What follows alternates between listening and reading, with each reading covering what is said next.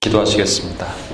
하나님 감사합니다. 391번째 기도 모임에 우리를 이끌어주시고 하나님 날씨가 꾸준 가운데서도 지난주에 오늘 이번 주도 하나님 은혜 가운데 우리를 보호하시고 자리를 오게 하신 하나님을 찬양합니다. 하나님 주님을 사모하기 때문에 왔고 은혜를 갈망하기 때문에 왔기 때문에 우리가 사역하면서 기도하지만 기도하는 가운데 예배하는 가운데 하나님의 깊은 은혜와 하나님 만지심이 있기를 원합니다. 각자 갈망하고 소망하는 바가 있는데 하나님 뜻 안에서 온전하게 그 음성을 듣고 이루어지게 하시고 하나님 해방하는 모든 것들로부터 우리를 자유케 보호하시고 예수만이 우리의 승리자 되심을 다시 한번 선포하고 고백하는 오늘 하루가 될 수 있도록 도와주시옵소서. 주님 감사드리며 우리를 원하신 예수님의 이름으로 기도합니다. 아멘. 우리 옆 사람에게 그렇게 한번 인사하겠습니다. 당신 때문에 열방이 복을 받습니다. 한번.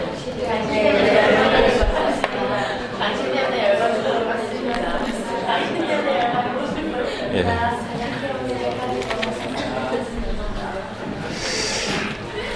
이 지난주에 이어서 이번 주 이번 주도 눈이 많이 와서 그런데 눈이 아까도 얘기했는데 눈이 저녁 때만 왔어도 또 오기 되게 힘들었을 텐데 그래도 아침에 오고 저녁엔 또 괜찮게 하신 하나님의 을 찬양합니다. 하나님께서 이 자리를 계속 어, 제가 이 어, 말씀을 한번 드렸죠. 카이로스라는 말 자체는 하나님의 때인데 하나님의 때는 그냥 딱 이렇게 물방울이 하나 떡 떨어지는 게 아니고요.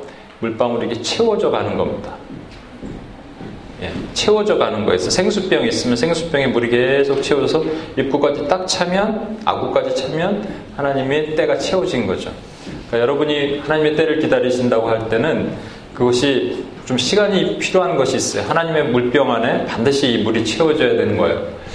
어, 예수님께서 음, 마치 그 물로 포도주를 만들 때 뭐라고 그랬냐면 아구까지 채우라고 그러셨잖아요.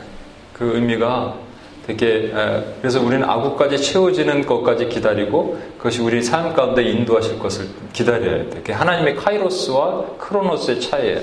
하나님의 타임은 그렇게 해서 한번 물방울이 뚝 떨어지는 게 아니라는 거죠. 그러니까 우리의 기도가 여기서 얼마큼 쌓아야 될지 모르지만 하나님께서 이 공간에서 이 땅에서 7년 반 동안 아, 7년 반 넘게 이 작은 한인들로 하여금 이 기도하게 하신 하나님의 분명한 이유가 있는 것 같아요. 그렇지 않고서는 이 기적적으로 제가 얘기했지만 이렇게 월요일 날 조, 지 워싱턴 다리 한 번만 폭파시키면 우리 못 오는데 저는 뭐 헤엄쳐서 올 수도 없고 그런데 이렇게 계속 오게 하시고 장소도 없고 요즘 그러고 있는데도 불구하고 이런 장소도 주시고 계속 예배하게 하신 그 가난한 마음을 주신 하나님의 은혜를 참 찬양합니다. 그래서 음, 오늘은 어, 이 말씀을 예전부터 꼭 하고 싶었는데 어, 오늘 이제 하게 되네요. 누가복음 16, 15장에 있는 말씀입니다. 15장 11절로부터 32절 말씀. 조금 긴데 아마 예수님 예화 중에 가장 긴 예화 중에 하나가 아닐까 생각이 듭니다만 어, 16, 15장 11절로부터 32절까지의 말씀을 우리가 오늘은 부부가 번갈아 가면서 이렇게 읽는 그 한번 시간을 한번 가져보도록 하겠습니다. 11절은 우리 남편이, 12절은 아내가 이렇게 번갈아 가면서 한 절씩 번갈아 가면서 예. 찾으셨어요? 32절까지니까 11절을 우리 승현 형제 있고 12절은 나영 자매가 있고 이렇게 번갈아 가면서 또 이르시되 어떤 사람에게 두 아들이 있는데 그 둘째가 아버지에게 말하되 아버지여 재산 중에서 내게 돌아올 빈빚을 내게 주소서 하는지라 아버지가 그 살림을 각각 나눠 주었더니 그 후 며칠이 안 되어 둘째 아들이 재물을 다 모아가지고 먼 나라에 가 거기서 허랑방탕하게 그 재산을 낭비하더니 다 없앤 후 그 나라에 크게 흉년이 들어 그가 비로소 궁핍한지라. 가서 그 나라 백성 중 한 사람에게 붙여사니 그가 그를 들러 보내어 돼지를 치게 하였는데 그가 돼지 먹는 지엄 열매로 배를 채우고자 하되 주는 자가 없는지라 이에 스스로 돌이켜 이르되 내 아버지에게는 양식이 풍족한 품꾼이 얼마나 많은가. 나는 여기서 주려 죽는다. 내가 일어나 아버지께 가서 이르기를 아버지 내가 하늘과 아버지께 죄를 지었사오니. 지금부터는 아버지의 아들이라 일컬음을 감당하지 못하겠나이다. 나를 품꾼의 하나로 보소서 하리라 하고 이에 일어나서 아버지께로 돌아가니라. 아직도 거리가 먼데 아버지가 그를 보고 측은히 여겨 달려가 목을 안고 입을 맞추니 아들이 이르되 아버지 내가 하늘과 아버지께 죄를 지었사오니 지금부터는 아버지의 아들이라 일컬음을 감당하지 못하겠나이다 아버지는 종들에게 이르되 제일 좋은 옷을 내어다가 입히고 손에 가락지를 끼우고 발에 신을 신기라.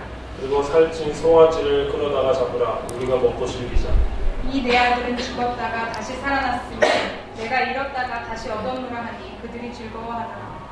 마다들은 밭에 있다가 돌아와 집에 가까이 왔을 때 풍악과 춤추는 소리를 듣고 한 종을 불러 이 무슨 일인가 물은데 대답하여 당신의 동생이 돌아왔음에 당신의 아버지가 건강한 그를 다시 맞이하, 맞아들이게 됨으로 인하여 살찐 송아지를 잡았나이다 하니 그가 노하여 들어가고자 하니 아니하거늘 아버지가 나와서 권한데 아버지께 대답하여 이르되 내가 여러 해 아버지를 섬겨 명을 어김이 없거늘 내게는 염소 새끼라도 주어 나와 내 벗으로 즐기게 하신 일이 없더니 아버지의 살림을 창녀들과 함께 삼켜버린 이 아들이 돌아오매 이를 위하여 살찐 송아지를 잡으셨나이다. 아버지가 이르되 이게 너는 항상 나와 함께 있으니 내 것이 다 내 것이로 이로되 이내 동생은 죽었다가 살아났으며 내가 잃었다가 얻었기로 우리가 즐거워하고 기뻐하는 것이 마땅하다 하니라. 네, 감사합니다. 역시 부부가 읽으니까 참 좋습니다. 네. 아, 여러분 가출해 본 적 있으세요? 가출을 생각해 보신 적 있으세요? 어렸을 때? 저는 몇 번 결심했었어요. 초등학교 때. 그러니까 부모님한테 혼나고 나면 나는 분명히 부모님이 따로 있을 거야. 그렇게 생각을 했어요. 내 부모가 살아계 진짜 내 친부모가 맞다면 저렇게 나를 혼낼 리가 없어. 그러면서 가출을 하려고 생각했어요. 가출을 막상 하려고 딱 하는데 계획을 머릿속으로 생각하는 거예요. 나가야지. 그러니까 뭐 자주 했다는 게 아니라 한두 번 얘기한 거예요. 나가야지. 뛰쳐나갈 거야. 딱 생각하는데 그러면 내가 뛰쳐나가는 순간 또 흐뭇한 마음이 확 올라오는 거예요. 뭐냐면 오늘따라 왜 이러죠? 흐뭇한 마음이 확 올라오는 게 뭐냐면 내가 가출하면 부모의 마음이 아프겠지? 이런 마음을 가는 거죠. 아프겠지? 그러다가 생각해보니까 아프시면은 슬픈 거예요. 이 갈멜산에서 850대 1에 전쟁하면서 위에서 이 지금 띠놀지라 이런 거 위에서 이렇게 너무 쿵쿵거리면서 오늘따라 왜 이러죠? 하여튼 어, 내가 부모님의 마음이 아프겠지 하면서 어, 들었던 생각이 어, 부모님 마음이 아프면 또 안 되잖아요. 그 생각하니까 또 하나님 용서해 주세요 죄송해요 뭐 이렇게 막 했던 것 같아요. 그러니까 북치고 장구치고 혼자 다 했던 그런 어렸었던 시절이 있어요. 그래서 저는 딱 한 번 진짜 가출했어요. 한 번 옛날에 한 번 얘기했을 것 같은 유배였어요. 어, 제가 기억은 잘 안 나는데 아버지도 기억하시더라고요. 저도 기억하고 아버지한테 딱 한 대 맞았습니다. 이렇게 정식으로 탁 맞은 게 아니라 이렇게 머리를 스쳐 지나가면서 착 한 대 맞았는데 제 생각에 그 어렸을 때 이제 밥상이 있는데 밥상을 제가 발로 어떻게 탁 찼나 봐요. 초등학교 한 1, 2학년 정도 뭐가 화가 났는지 근데 한 대 탁 맞았어요. 그 순간 욱 하면서 제가 뛰쳐나갔어요 지금 겨울이었는데 되게 추운 겨울이었는데 갈 곳은 없고 저희 집 앞에 교회가 있어요. 예, 그게 제 놀이터인데 그 교회로 다 들어갔어요. 본당 항상 열려 있거든요. 요즘은 교회가 문을 잠그는데 그당 본당에 문이 열려 있었어요. 근데 뭐 딴 데 갈 데는 없으니까 본당 끝에 가면 성가대석이 있잖아요. 성가대석에 이제 긴 의자가 있고 거기에 이 방석이 쭉 쌓아놓은 방석이 있었습니다. 추우니까 그 방석 틈 안에 쑥 들어갔어요. 그런데 계속 뼛속까지 엄습해오는 추위 막 부르르 떨면서 내일은 어디로 가지? 오늘 여기 자고 내일은 어디로 가지? 뭐 그 생각을 했습니다.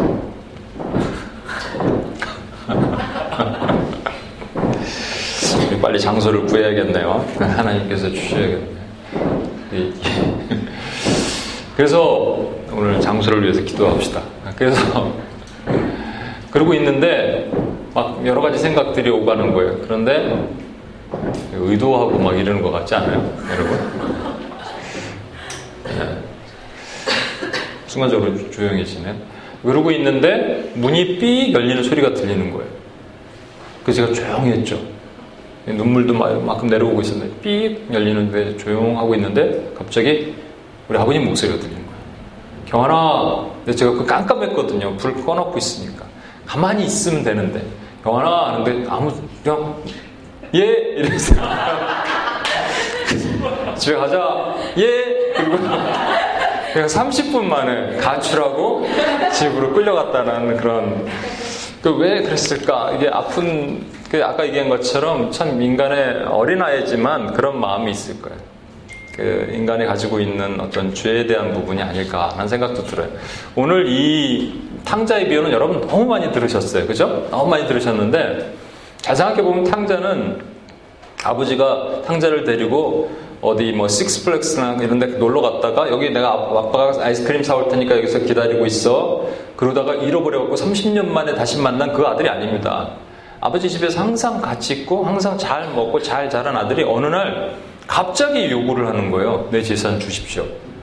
내 재산 주세요. 이렇게 얘기했다라는 거예요. 이것은 예수님께서 만드신 비유지만 여기에는 여러 가지 깊은 의미가 있다는 걸 여러분 한번 생각해 보셨으면 좋겠어요. 오늘은 여러분이 생각하지 않았을 수도 있는 부분들을 한번 생각해 봤으면 좋겠습니다.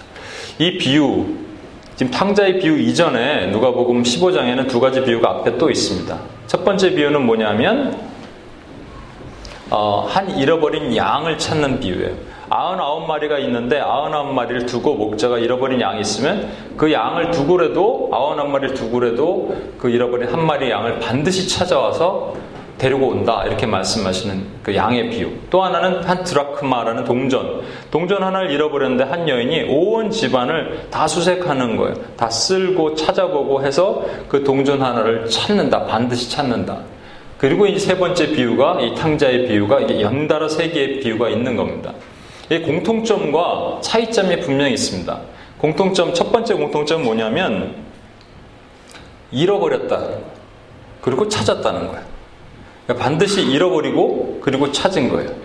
그렇죠? 뭐 양도 잃어버리고 드라크마도 잃어버리고 아들도 잃어버리고 그리고 찾았어요. 두 번째 공통점은 뭐냐면 어, 얼마나 좋았는지 다시 찾은 게 얼마나 좋았는지 다 세개 공통점은 잔치를 베풀었습니다.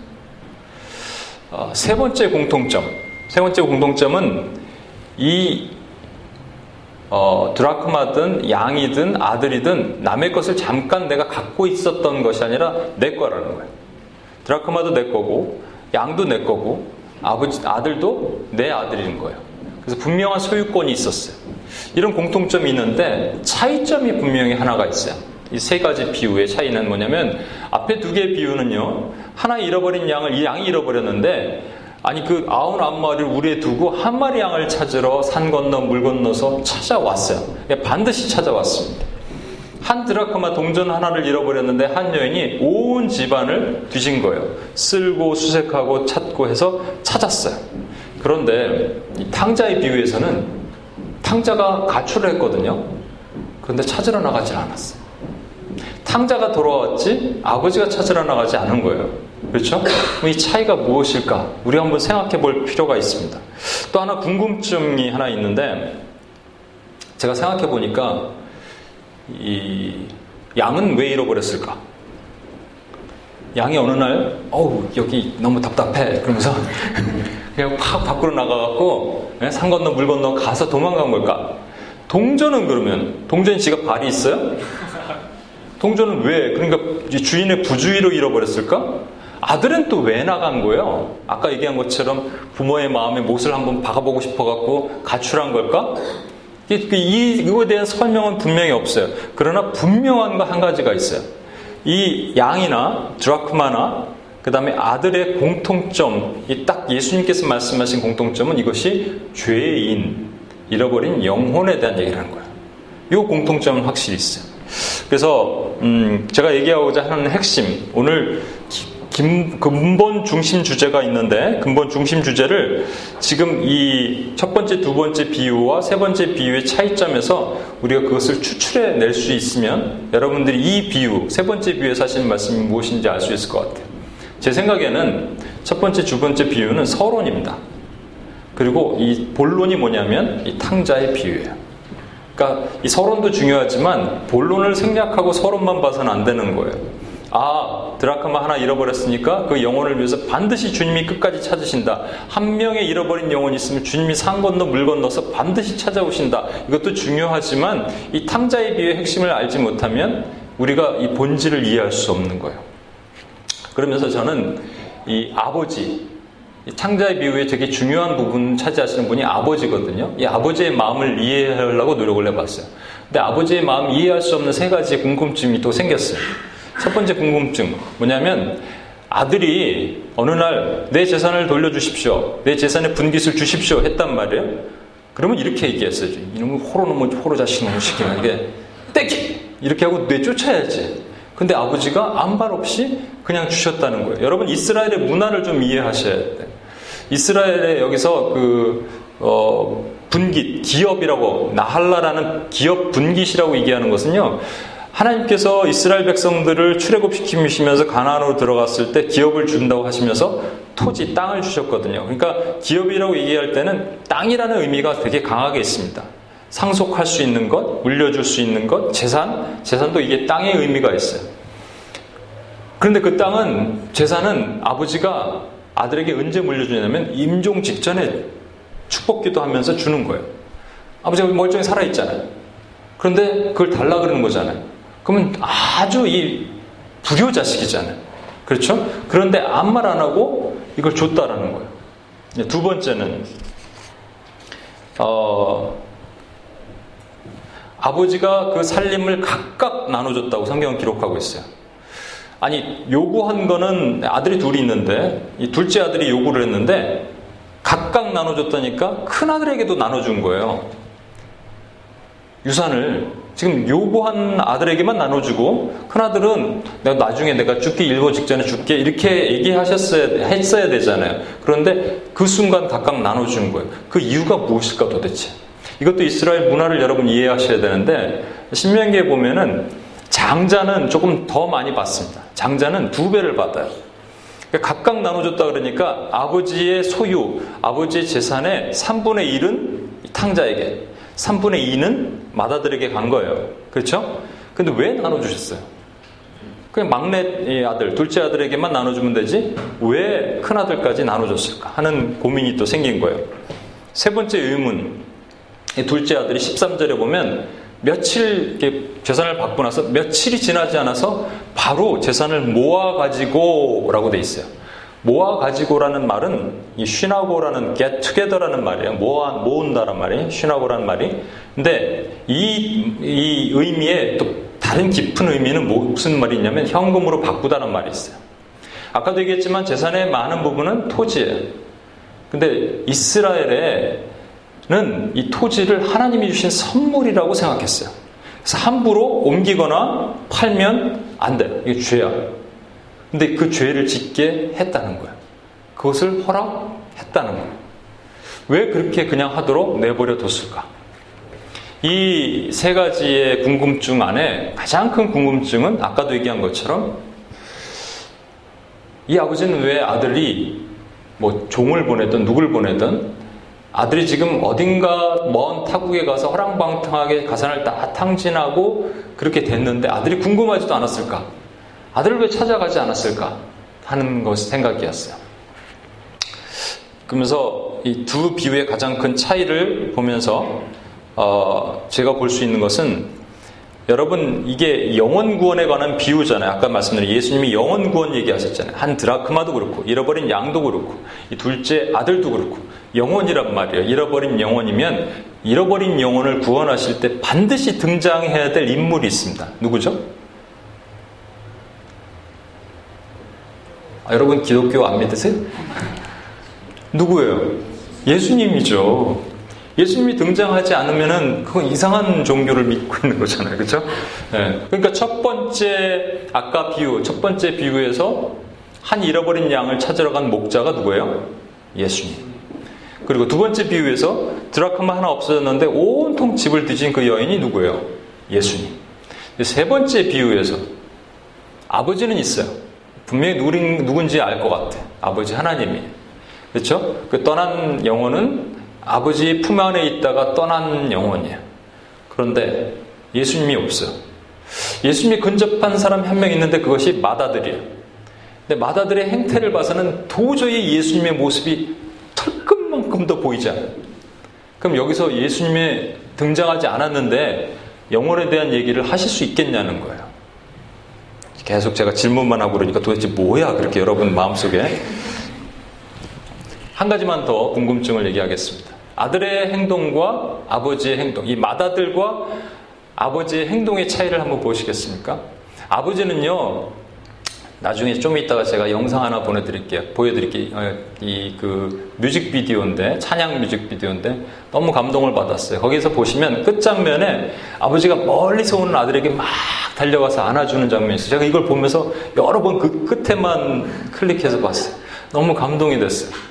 그러니까 아버지는 거리가 먼데, 아직도 먼데 그 아들을 항상 동구 밖에 나가서 보고 있었던 거예요. 근데 마다들은 뭐 하고 있었는지 아십니까? 마다들은 열심히 일하고 있었어요. 어떻게 하냐면 일하고 돌아오는데 안에서 무슨 시끄러운 소리가 들리는 거예요. 그러니까 종한테 물어봤어요. 무슨 소리냐? 그랬더니 둘째 도련님이 돌아오셔서 지금 잔치를 베풀고 있는 겁니다. 얘기했다고요. 그러니까 지금 열심히 일하고 있었어요. 근데 일하고 있었는데 그러니까 매우 성실한 마다들과 가산을 탕질한 이 페르나 둘째 아들을 비교하는 것처럼 보이잖아요. 근데 그게 다시 한번 들여다볼 필요가 있는 게 29절을 한번 보실까요? 아버지께 대답하여 이르되 내가 여러 해 아버지를 섬겨 명을 어긴 일이 없었다라고 되어 있습니다. 여기서 섬기다는 단어가 되게 중요한데요. 이걸 그 헬라어로 원문을 찾아보면 여러분 혹시 둘로스라는 말을 어디서 많이 둘로스 교회 뭐 이런 거 많이 있죠? 둘로스가 말하는 게 종이란 말입니다. 여기 있는 섬기다는 말은 둘레오라는 말로 이게 원래는 to serve as a slave예요. 그러니까 종처럼 일하는 거예요. NIV 성경에 이게 아주 좀 직설적으로 번역이 되어 있어요. All this year I've been slaving for you and never disobey your orders. 그 무슨 얘기냐면 오랜 시간 내가 종처럼 아버지를 섬겨왔고 아버지 명령에 다 복종했는데 나에게는 이런 거 콩고물 하나 떨어지는 것이 없습니까? 얘기한 거예요. 그러니까 지금 아들이 열심히 아버지를 섬긴 것 같지만 그 마음에는 아닌 거예요. 섬기다는 다른 단어가 많이 있습니다. 그런데 하필이면 이 단어를 쓰게 하신 이유를 여러분 생각해야 돼요. 그러니까 무슨 말입니까? 이 마다들이 아버지를 섬기는 것이 곰처럼 소처럼 열심히 일했어요. 그런데 노예처럼 일하는 거예요. 아, 제가 한번 예, 예전에 여러 번 설명을 드렸을 텐데 순종에는 세 가지 방법이 있습니다. 그러니까 하나님과 우리와의 관계가 형성이 되면서 세 가지 방법으로 순종을 하는 거예요. 첫 번째는 창조주 하나님과 피조물 나. 그건 왜 순종하냐면 창조주 하나님이 가지고 있는 파워가 너무 강력한 거예요. 그래서 그분께 순종하면 콩고물이 떨어져. 이게 보편적으로 초신자나 아니면 아직 하나님을 모르는 사람이나 신을 섬기는 사람들 뭐 이런 사람들이 보편적으로 이렇게 합니다. 아니면 초신자들 처음 교회 에 오면은 그래도 처음 교회 에 오신 분들이 기도하면 또 기도가 기도빨이 끝내주는 것 같아요. 잘 먹히잖아요, 그렇죠? 하나님 이렇게 쓰시는 것 같아. 요 근데 두 번째 관계는 뭐냐면 주인과 종의 관계예요. 하나님이 주인이시잖아요. 우리의 롤드잖아요. our Lord. 주인과 종의 관계예요. 이런 거는 조금 지난 크리스찬의 보편적인 생각입니다. 왜냐하면 왜 사역합니까? 왜 기도 오십니까? 해야 되니까 must 해서 오는 거예요. 안 하면 한 대 맞을 것 같아. 그 성경에도 그런 얘기도 많이 있어요. 알고 행하면 알고 행치 않으면 많이 맞을 것이. 모르고 모르고 행치 아니면 적게 맞을 것이다. 그러니까 다 맞는 거예요. 그러니까 이러니까 뭔가 뭐 해야 될 것 같아. 그래서 불안한 마음에 와서 사역하고 교회에 와서 주일날 예배도 섬기고 하는 사람들이 많이 있어요. 그러니까 주 종의 관계. 지금 이게 마다들은 딱 요거에 걸린 겁니다. 또 하나 남은 관계가 있는데 아버지와 아들의 관계. 이거는 무슨 사역이고 뭐가 아니라 그냥 사랑하니까 사랑하니까 이게 예수님이 보여주셨던 거예요. 내가 그 말씀드리지만 예수님이 하늘에서 왜 이 땅에 내려오셨을까? 우리를 사랑하셔서 오셨어요. 그건 맞는데 그거보다 더 중요한 것이 있었다는 거예요. 아버지의 눈을 봤더니 아버지 하나님께서 저 먼 산을 바라보시면서 이루고 계시는 거예요. 눈물이 여기 그릉그릉하게 내려 흘러 내리시는 아, 그 모습을 보면서 내려가신 거예요. 이 나중에 우리 좀이 승현 형제 한번 이 찬양을 원래 뚜엣이 불러야 되는데 남자 둘이서 테너랑 같이 한번 불렀으면 좋겠어. 예. 뭐죠 제목이 그 아버지의 마음이란 찬양이 있습니다. 최덕신 씨가 만든 건데 하나님과 예수님이 서로 얘기하면서 이 찬양하는 거예요. 나의 마음이 아파오네, 나의 생명, 오 나의 사랑. 인간들이 나를 떠나 어디로 헤맸나? 누가 나를 위해 갈고? 그러면 예수님이 탁 등장하셔서 아버지 날 보내셔서 아버지 마음 또 나의 마음 이렇게 하는 찬양이 있거든요. 예. 아무튼 이 마다들이 아버지를 정말로 사랑했다라면 해야 될 행동이 하나 있다라는 거예요. 아버지 눈에 그 눈물이 그렁그렁 거리면서 아버지 어디 가셨어요? 동구밭에 계세요. 그랬으면 해야지. 이걸 해야지. 뭘 해야 되는 거예요? 마다들이 해야 될 행동이 뭡니까? 찾으러 가야지. 열심히 일은 해서 고맙긴 한데 안 하는 것보다 나은데 지금 찾으러 가야지. 아버지의 마음이 어디 있는데 뭐 하고 있는 거야? 또 하나 그렇게 해야 될 분명한 이유가 뭔지 아십니까? 아까 얘기한 것처럼 토지가 있는데 토지의 3분의 1을 탕자가 팔아버렸단 말이에요. 근데 그건 함부로 팔 수 있는 게 아니라고 얘기했죠. 팔았어요. 그럴 때는 누군가 그 판 것을 다시 찾아와야 돼요. 그래서 이스라엘 백성들은 기업, 기업을 다시 buy again, 다시, 다른 표현으로 물은다 얘기해요. 기업을 물은다 얘기한다고요. 그러면 잘 보십시오. 아까 우리 제가 얘기했지만 왜 탕자 아버지가 아, 요구하는 둘째 아들에게 3분의 1만 떼어주지 맏아들에게까지 3분의 2를 줬냐고요. 그거는 3분의 1을 지금 누군가에게 팔았단 말이에요. 그래서 그 땅은 더 이상 자신의 소유가 아니에요. 근데 그거는 반드시 찾아와야 돼요.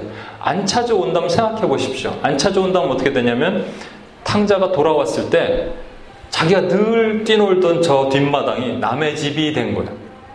그것에 대한 죄책감, 상처가 얼마나 크겠어요. 그것을 지금 마다들에게 분기 3분의 2를 주고 찾아오려면 마다들은 3분의 2를 가졌기 때문에 3분의 2를 팔고 그것을 찾아와야 돼. 마다, 마다들 분깃이 반이 날아가는 거예요. 아시겠죠? 그만큼 감수하고라도 데려오라는 거예요. 데려와서 찾아오라는 거예요.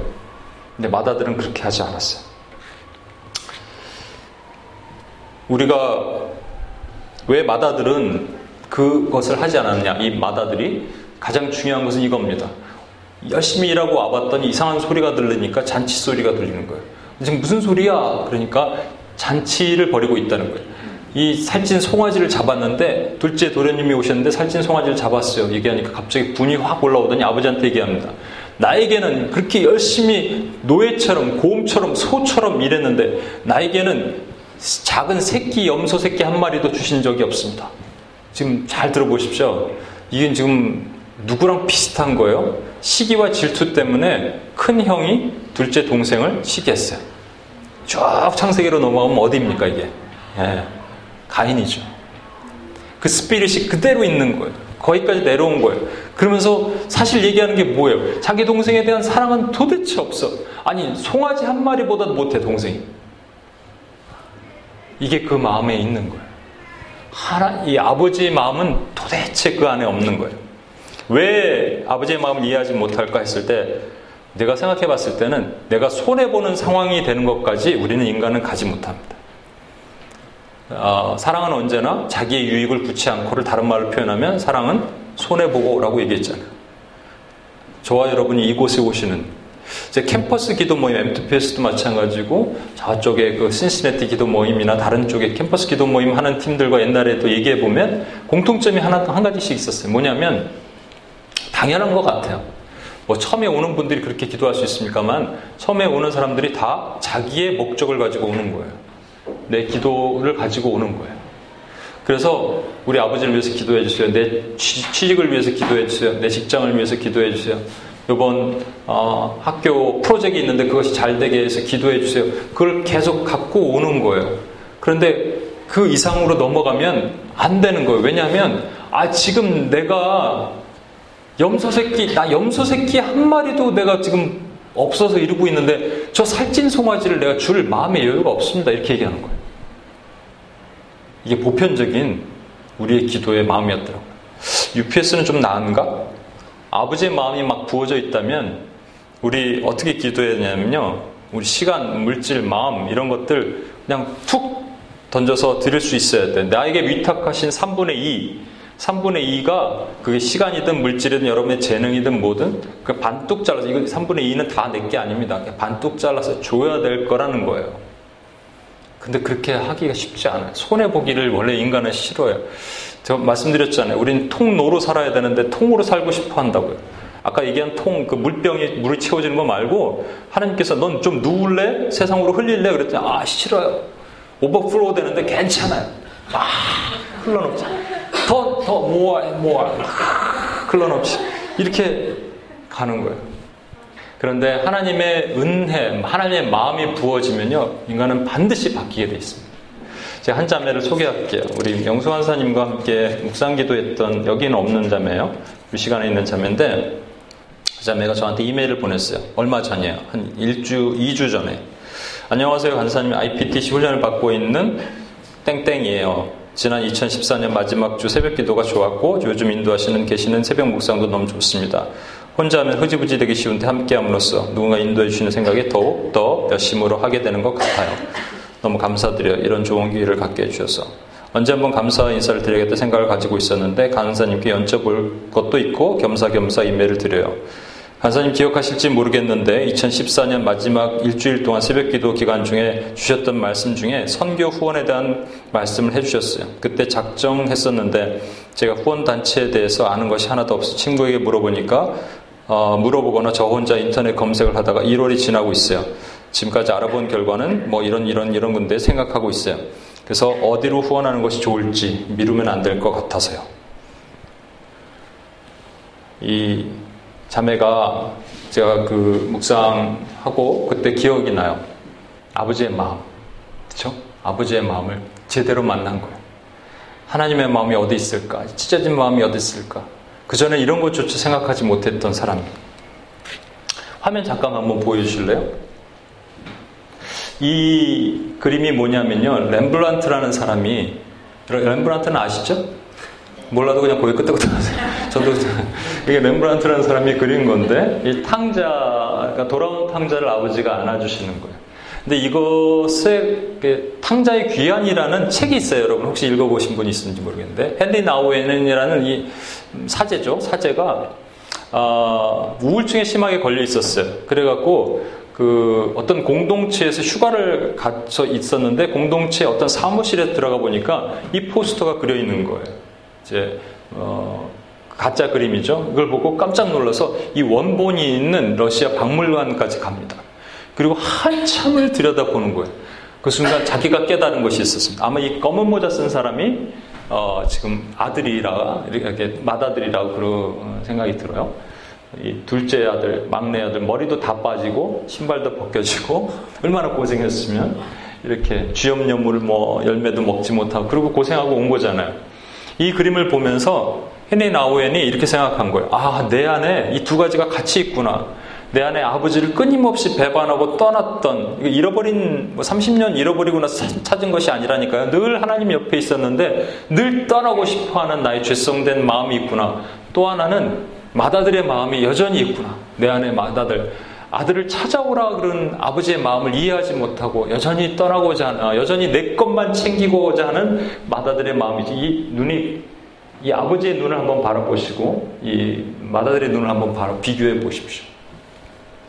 그런데 그 공동체에서 그러고 있는데 어느 날 한 사람 친구가 찾아온 거예요. 그리고 이렇게 얘기한 거예요. 왜 어, 나우엔 사제님은 왜 자꾸 이 맏아들과 둘째 아들의 마음만 가질라 그러십니까? 왜 아버지의 마음은 갖지 못하십니까? 라고 얘기한 거예요. 그 순간 망치로 머리를 한 대 딱 맞은 것 같았다는 거예요. 그래서 한 번만 클릭해 주실래요? 그 다음에 이 사람이 바라봤는데 깜짝 놀란 거예요. 손 보이십니까, 여러분? 뭐가 느껴지세요? 영안을 열고 보셔야 되는데. 뭐가 느껴지? 저도 별로 뭐 느껴지는 건 없는데, 헨리 나우에는 이걸 느낀 것 같아요. 손이 짝짝이라는 거예요. 그러니까 왼손이 크고 오른손이 작다라는 거죠.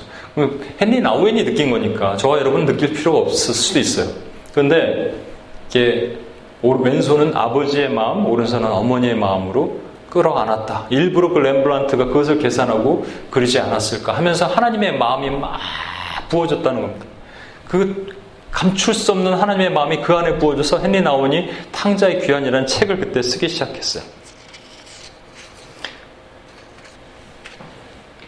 아까 20절에 보면 이에 일어나서 아버지께로 돌아가니라 아직도 거리가 먼데 아버지가 그를 보고 측은히 여겨 달려가 목을 안고 입을 맞추고 항상 멀리서 노심초사하시던 하나님의 마음이 뭐냐면 측은히 여기고 달려가 목을 안고 입을 맞췄어요.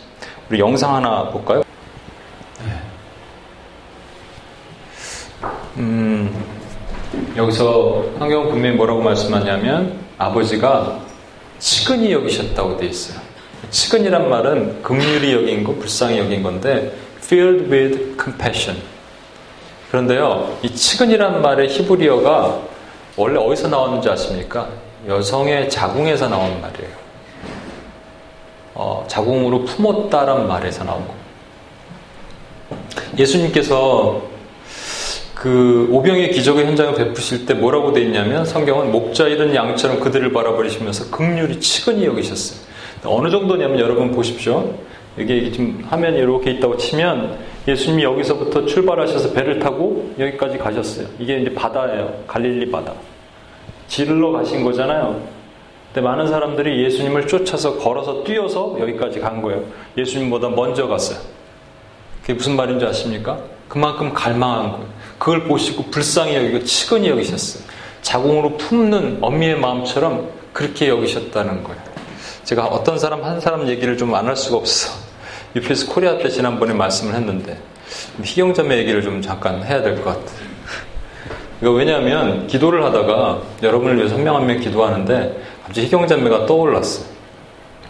아, 기도를 하는데 어떤 장면이 떠올랐냐면 희경자매가 이렇게 되게 패셔너블하고 깍쟁이 같고 기도 안 할 것 같고 그렇잖아요. 근데 한 2, 3년 전에 처음 봤을 때 저 뒤에 앉았는데 열방을 위해서 기도하는데 막 그 마스카라 지워지니 검은 물이 툭툭 떨어지는 걸 제가 봤거든요. 막 울면서 기도하는 거. 저 마음이 어디서 왔을까? 그런 생각이 들었어요. 근데 또 우리 잠시 또 기도 시간을 잠깐 놓으면은 그게 회복하기 참 힘듭니다. 그런 것 같아요. 이 회복이 빨리 되면 좋겠죠? 그래서, 그래갖고 있다가 기도하는데 혜경자매가 저한테 이런 얘기를 했어요. 한, 어, 교회 한 영혼을 품고 기도하는데 본인이 그 순간 제가 지나갔던 과거에 내가 마치 아버지의 마음이 된 것처럼 희영자매가 받아들이 된 것처럼 제가 그러면서 기도하는데 하나님 이걸 원하시는구나. 우리가 눈물로 흘리고 주님께 다시 마스카라 흙, 물 내려가면서 기도하듯이 그 모습으로 다시 오기를 주님이 원하십니다. 그 생각을 들었습니다. 여러분 예레미야 우리 수련회 가서 봤죠? 예레미야가 어, 뭐라 그랬냐면요 가슴에 그냥 복음도 전하기 싫고 더 이상 꼴 보기 싫은 이 민족에 향해서 내가 안 할래요 그만할래요 그랬더니 그만할래요 하는 순간 내 마음이 불붙는 것 같아서 견딜 수 없어서 꼭 해야겠습니다 이 불붙는다는 말이 아까 극률이랑 똑같은 말이에요 그 어원에서는 라카임이라는 레켐이라는 자궁에서 나온 말입니다 한 예를 하나 더 둘까요? 여러분 솔로몬이 판결을 하는 사건 아시죠? 창녀 엄마 둘. 그렇죠? 3일 간격으로 아기를 낳는데 두 번째 낳은 엄마가 아주 그냥 게을러 터져갖고 아기를 깔아 뭉개고 죽여버렸어요. 그리고 바꿔치기 했단 말이에요. 그걸 솔로몬한테 가서 법정에서 해결해달라 했더니 솔로몬이 가만히 듣다가 이거 뭐 해결할 방법이 없으니까 야 칼로 갖고 와서 반쪽에서 반반씩 나눠줘라 했을 때 진짜 참 엄마가 뭐라고 얘기했냐면 안 됩니다 왕이시여 차라리 그 아기를 저 여인에게 주십시오 라고 하면서 그 마음이 불붙는 것 같았다라고 됐어요. 이걸 오늘날 적용해 볼까요? 여러분 오랫동안 기도하는 사람들이 있잖아요. 이 가슴이 또 먹먹해지네.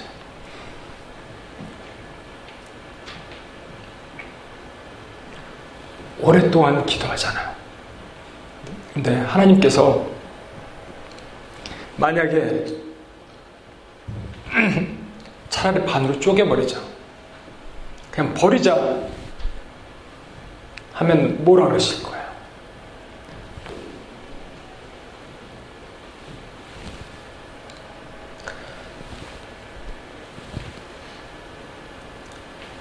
여기 지영자매 왔는데 제가 이메일로도 보내드렸지만 지영자매 동생이 호철이에요. 정말 오랫동안 기도했는데 아직 호철이가 안 돌아오고 있어요. 내가 그냥 마음에 포기, 그냥 쪼개버리, 하나님 포기하고 싶지만 우리 안 되는 거잖아요. 끝까지 기도하는 거잖아요. 하나님 쪼개버리시면 안 됩니다. 안 됩니다. 내 마음이 불붙는 것 같아서. 그 하나님의 극률한 마음이 있어서. 제가 자주 얘기합니다만, 기도가 안 될 때 어떻게 하냐면요. 저는요, 멀리 가서 찍고 옵니다. 나랑 피 한 방울 섞이지 않는 저 그냥 뭐 일본도 한번 갔고 인도도 한번 가고요. 내가 늘 기도했는데 요즘 잘 모르는 기도 제목 받았던 사람들 한번 갔다 오는 거예요. 그 순간 제 마음이 이런 마음이 드는 거예요. 어, 내가 왜 저 사람들을 위해서 왜 기도하지? 왜? 아, 하나님의 마음이 없으면 기도할 수 없구나. 내 안에 하나님의 마음이 있구나. 그래서 다시 돌아와서 멀리 한번 찍고 와서 내 가까운 부분도 기도할 수 있는 거예요. 이게 하나님의 마음의 은혜라는 겁니다. 우리 안에 아까도 헬리 나온 얘기인 것처럼 탕자처럼 우리는 끊임없이 내 안에 하나님을 배반하고 떠나는 마음과 또 아버지의 말씀, 사역 맡은 것, 아버지의 마음을 갖고 이 탕자를 데리고 와야 되는데도 불구하고 내 것에 함몰돼서 묶여서 그것을 하지 못하는 두 가지 마음이 있다고요. 결론을 맺겠습니다. 주님은 왜 이 세 개의 비유를 연달아 드시면서 1번, 2번 비유 뒤에 세 번째 비유를 넣으셨을까? 마치 마다들이 예수님 것처럼 하시면서 예수님이 이 폐역한 마다들의 모습을 보이는 것처럼 하셨을까? 이유는 단 한 가지입니다.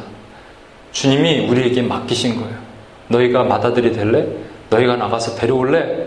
너희가 나서 너희 분깃을 팔아서 너희 3분의 2 있잖아. 그럼 반 딱 쪼개갖고 기업 물을 자 대줄래? 기업 물은다는 것은 다른 영어로 표현하면 리디머입니다. 작은 예수가 되어줄래. 한 가지만 말하고 마치겠습니다. 이 형제는 UPS에 한 번인가 두 번인가 왔었던 형제인데 페이스북에 이런 글이 있어서 제가 너무 작지만 감동이 됐어요. 그래서 이거를 나누고 기도하고 마칠게요. 한국에 먼저 들어온 이제 한국에 들어갔습니다. 결혼하고 한국에 먼저 들어온 아내와 함께 작년부터 예배로 예배에 억지로 나가셨던 어머니께서 그 자기 친어머니 작년 말에는 묵묵히 20주간의 성경 공부를 수료하시더니 지난 주일에는 직접 청하셔서 세례를 받으셨습니다. 예배 후에 가족들 앞에서 처음으로 대표 식사 기도를 하시다가 감격에 복받쳐 한동안 이 기도를 잊지 못하시고 우시던 어머니. 돼지갈비는 지글지글 타고 있었지만 우리 가족에게는 최고의 순간이었습니다. 할렐루야. 어머니의 마음을 열어주신 하나님 아버지를 찬양합니다. 하늘에서 외할머니가 얼마나 기뻐하실지 하나님은 기도를 분명히 들으시고 지금도 쉬지 않고 일하십니다. 너희가 섬길 자를 오늘 택하라. 오늘 나와 내 집은 여호와를 섬기겠노라. 우리 같이 한번 기도하시겠습니다.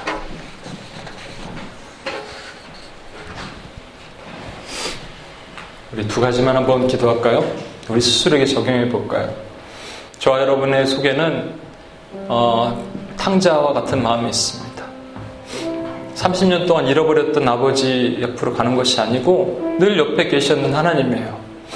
오늘도 기도하고 내일도 기도하고 그분 옆에 예배할 거예요. 그렇지만 또 내 마음에 뭐가 있냐면 그냥 떠나고 싶은 마음이 있는 거예요. 이게 우리 인간의 깊은 가출하고 싶은 죄성. 제가 어렸을 때 품었던 그 이상한 마음처럼 우리에게는 하나님이 그립고 하나님이 아름답고 하나님이 소중한데도 불구하고 내가 기도의 자리로 가지 않고 하나님에게 다가가지 않는 나의 죄성이 있어요. 저 여러분이 입술로 한번 고백했으면 좋겠습니다. 주님, 제가 탕자입니다. 여러분, 오랫동안 쉬어서 돌아오면 참 힘듭니다. 그런데 하나님의 마음이 부어지지 않은 아까 희경자매 얘기했지만 하나님의 눈물이 그렇게 들어갈 수가 없어요. 저와 여러분 이 자리에 오신 이 소수의 사람들이지만 이미 아버지 하나님의 마음이 여러분 가운데 한 명 한 명 다 부어졌습니다. 아니고선 여러분, 여러분 이 자리에 오실 수가 없어요. 오늘 해미자매랑 같이 오신 우리 자매님도 하나님께서 작정하시지 않으면 이 자리에 오실 수가 없는 거예요. 그럼에도 불구하고 우리 안에, 내 안에 탕자와 같은 마음이 있음을 주 앞에 고백합시다. 멀리서 달라고 오셔서 목을 나누시고 입술을 맞추시고 치근히 불쌍히 여기시는 하나님의 은혜 앞에 주여 제가 죄인입니다. 내가 탕자입니다. 주님의 앞에 고백하고 그렇게 기도하고 나갔으면 좋겠습니다. 같이 한번 기도하시겠습니다. 하나님 아버지 이 시간 주님 앞에 고백합니다. 아버지 하나님, 아버지 하나님, 주의 은혜로 하나님 앞에 고백합니다. 이 탕자와 같은 이 연약한 죄를 주 용서하시옵소서. 내 안에 있는 감추어졌던 이 하나님 아버지 죄성의 모습들 주 앞에 얘기하며 주 앞에 나가길 원합니다.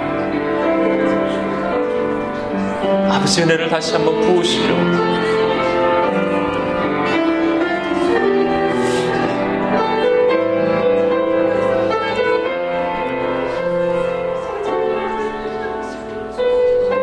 우리 이 찬양을 같이 한번 하겠습니다. 찬양 한번 열어주십시오.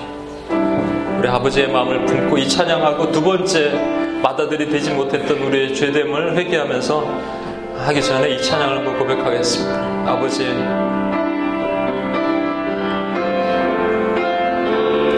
아버지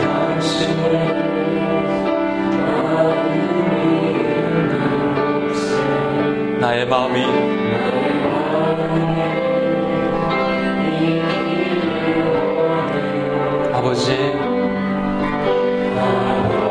당신의 눈물이 고인 것이 나의 눈물이 고이길 원합니다 주님. 아버지 당신이 바라보는 영혼들에게 나의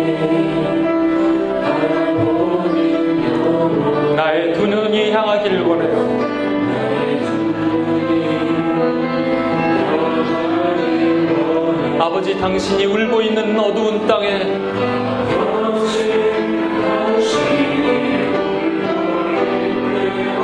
나의 두 발이 향하길 원합니다. 우리 두 손을 높이 듭시다. 두 손을 높이 들고 주님께 고백합시다. 나의 마음이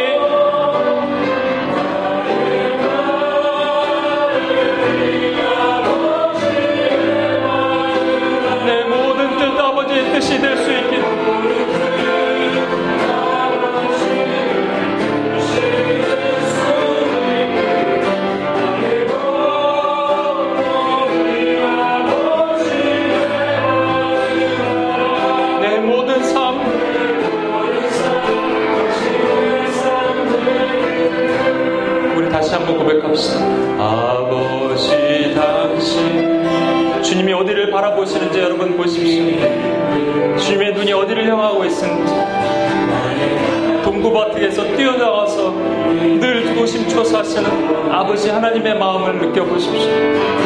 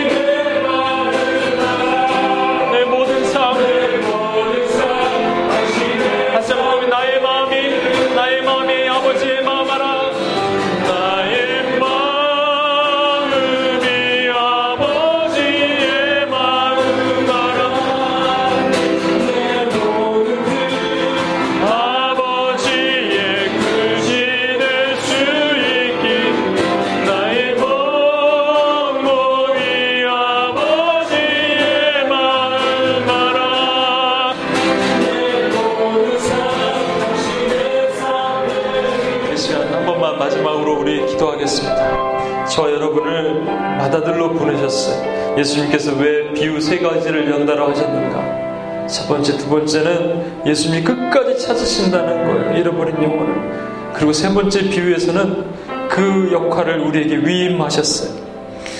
근데 저희가, 저와 여러분이 열심히 일을 하느라고 정작 중요한 걸 놓쳤어요. 우리의 기도 가운데 여기서 열심히 사역을 하지만 이 안에 아버지의 마음이 없으면 아무 의미가 없습니다. 아버지의 마음은 지금 죽어가고 있는 영혼들에게 있고 지금도 오늘도 그 미전도 종족 들어보지도 못한 세계에서 가장 큰 미전도 종족인 일본 땅을 향하여 있고 하나님을 모르고 죽어가고 있는 청소년들 청년들에게도 향하여 있고 이 시간 함께 기도합시다. 한 번만 기도할 때 아버지 제가 받아들일로써 그 역할을 감당하지 못했고 내가 그냥 염소 새끼 하나 때문에 마음이 상해서 그냥 살찐 송아지 주는 것조차 마음을 열지 못했던 나의 죄됨을 하나님 용서하여 주시고 주의 마음을 내 안에 부으시옵소서. 다시 한번 부어주시고 내가 기도하게 하시옵소서. 내가 기도자로 다시 서게 하시옵소서. 그렇게 기도하고 주 앞에 한번 나갔으면 좋겠습니다. 기도하시겠습니다. 아버지 하나님 이 시간 기도합니다.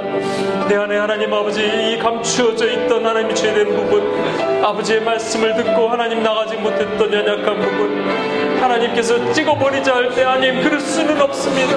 그렇게 하실 수는 없습니다. 주님께 얘기하는 아버지 하는 아버지의 마음을 붙는 자들이 되길 원합니다.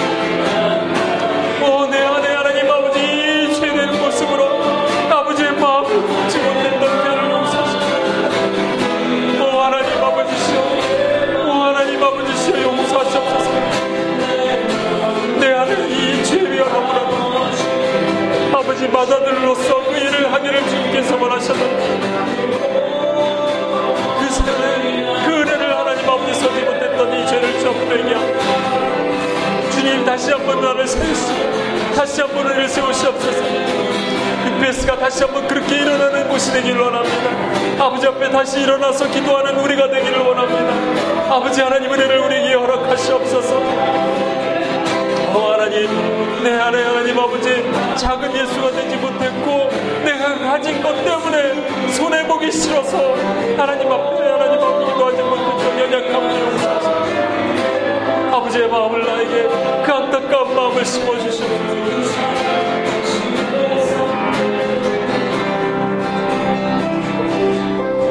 우리 희경자매님이 한번 기도해. 시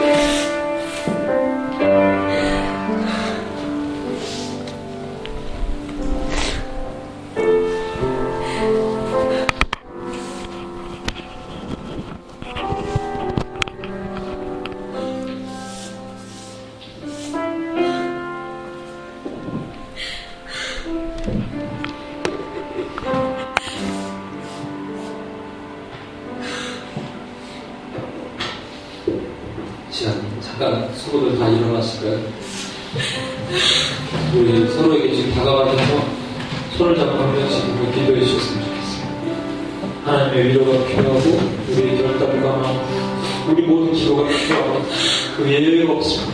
내 하나님의 마음이 우리 안에 부어지고 하나님이 우리 안에 놀라운 은혜를 주시고 다시 한번 일어나게 하시옵소서 손을 위해서 한번 기도해 주시고 기도가 필요한 분에게 다가가시고 그렇게 해주셨으면 좋겠어요. 그냥, 예, 그냥 성령이 마음 주신 대로 한번. 다시 한번 기도합시다. 하나님 아버지 은혜를 기대합니다.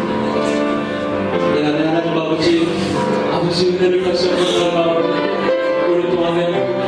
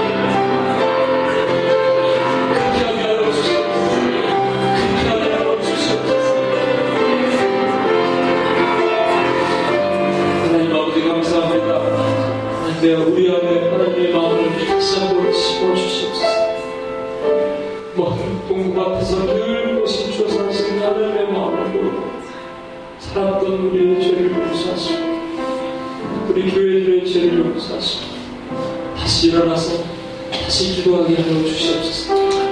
오늘도 그런 은혜를 간직하며 저희가 하나님 이전도 종족도 기도하고 일본을 위해서 기도하고 또 하나님 그 케이팝으로 묶여있는 젊은 영혼들을 기도할 때 아버지 안타까운 마음을 우리 안에 부어지게 허락하여 주시옵소서.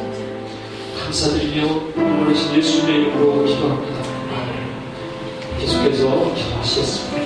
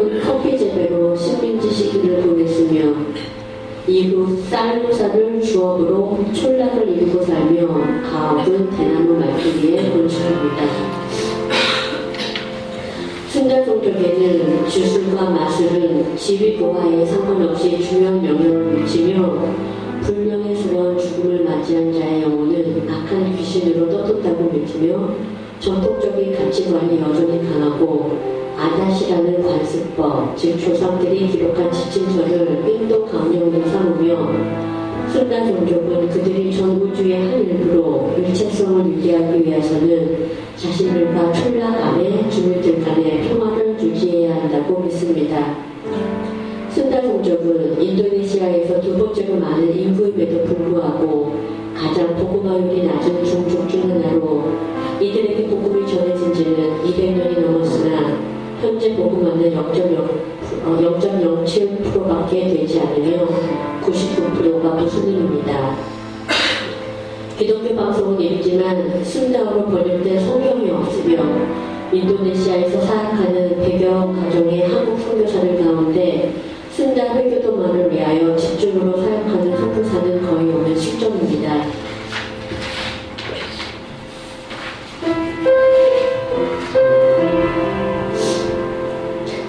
말씀을 인도네시아 순다주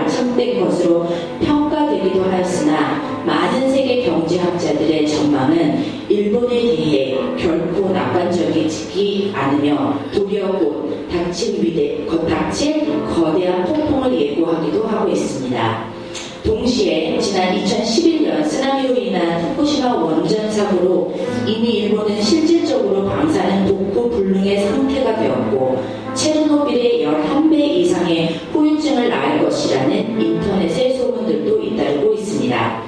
또한 지난해 온타케산에서의 7시 예, 발생한 화산으로 인해 호지산 등 화라산 등이 분화할 것에 대한 공포가 민심을 흔들고 있는 상황입니다. 이런 가운데 최근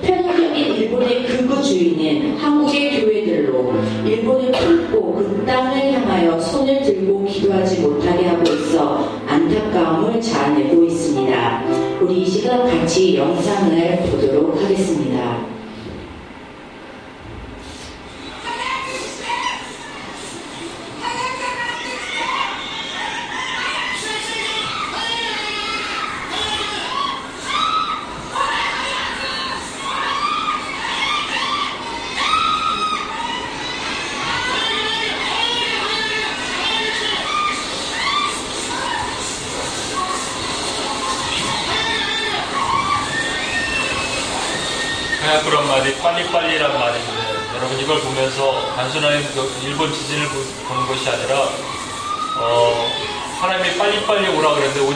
슬슬 걸어오는 일본 사람들이 있었잖아요. 마음을 품고 한번 기도했습니다.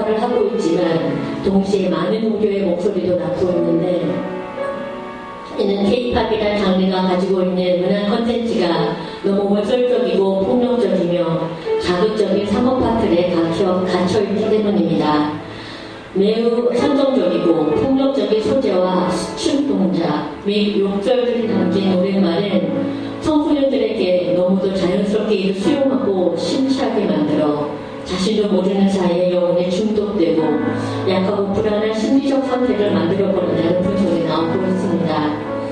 일부 기독교계에서는 극단적인 극전이긴 하지만 일루미나티 등과 같은 이교도적 주술 사상이 한국 K-팝에 이미 교묘히 접목되어 뿌리 깊게 내려와 있으며 무의식적으로 이런 음악을 들은 청소년들의 영적 상태가 점점 더 파괴적이고 폭력적이며 음란하게 흘러갈 수밖에 없음을 지적하기도 합니다. 그런가 하면 일부 음반 제작자들과 가수들은 의도적으로 backmasking 기법을 활용해 반기독교 안티 그리스도적인 가사를 삽입하는가 하면 뮤직비디오 등에서 의도적으로 그리스도를 대적하는 것들을 묘사하고 있다고 전해지고 있습니다. 다같이 이 말씀을 폐역해진 K-팝 문화의 영역과 그 안에서 주의 이름으로 일어날 자녀들에게 선포하겠습니다. 우리의 모든 원수들이 우리를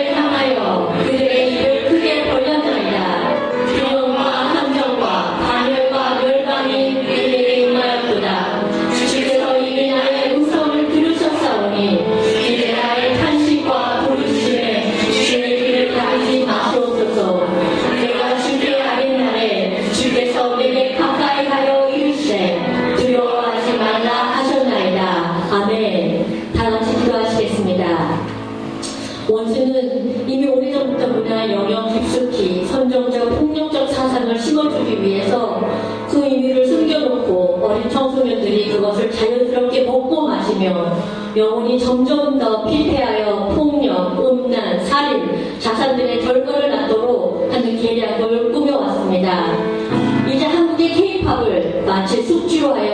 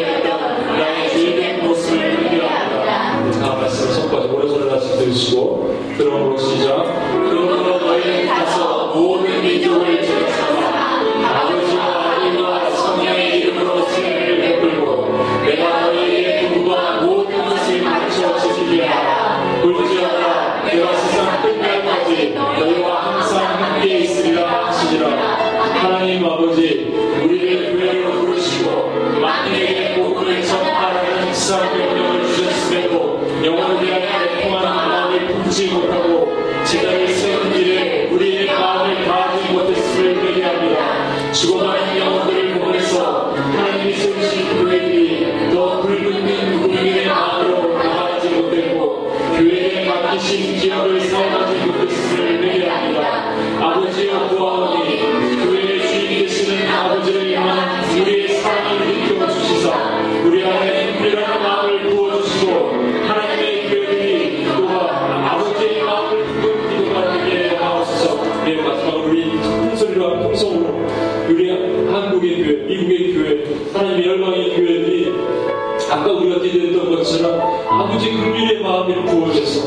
두손 들고 열방에 향하여 기도하는 그런 회복의 은혜가 그 부흥이 아, 저 불씨가 없듯이 번져나가게 해달라고. 이 마지막 때 하나님이 원하시는 것은 그냥 사형이 아니라 아까 우리가 봤던 그 마다들이 열심히 일하는 그것이 아니라 하나님